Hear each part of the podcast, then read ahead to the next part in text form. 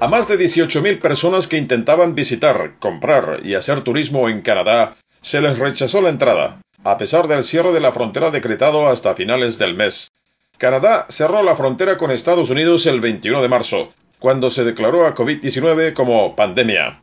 El objetivo fue frenar nuevos brotes del coronavirus, aunque la medida contenía excepciones en lo que respecta al comercio de bienes, productos básicos y trabajadores esenciales. Desde el cierre de la frontera entre los dos países, Canadá ha rechazado, por diversos motivos, la entrada a cerca de 20.000 viajeros extranjeros de todo el mundo provenientes de los Estados Unidos. Esto a pesar de que la Agencia Fronteriza del Canadá dice que desde marzo el cruce de personas entre los dos países disminuyó en casi un 95%.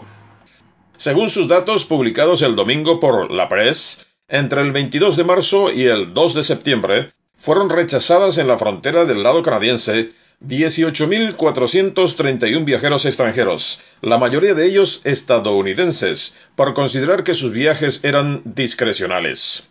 De ellos, 16.070 fueron ciudadanos estadounidenses y 2.361 ciudadanos de otros países que llegaban de los Estados Unidos. Los datos revelan además que se denegó la entrada a otros 448 viajeros que llegaron a Canadá por vía aérea directamente de otros países extranjeros.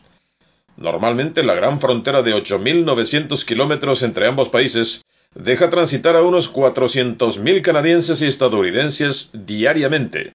Los intercambios comerciales ascienden a 2.400 millones de dólares canadienses diarios. La frontera que une a Estados Unidos con Canadá es la más larga del mundo. Son 8.891 kilómetros de extensión, de los cuales 5.061 kilómetros corresponden a límites terrestres y 3.830 kilómetros a acuáticos. A mediados de agosto, con el objetivo de frenar el avance de la pandemia, Canadá, México y Estados Unidos acordaron extender el cierre de las fronteras para viajes no esenciales hasta el próximo 21 de septiembre. Desde Quebec, en exclusiva para Radio Libre Internacional de Paraguay, les reportó Omar Díaz.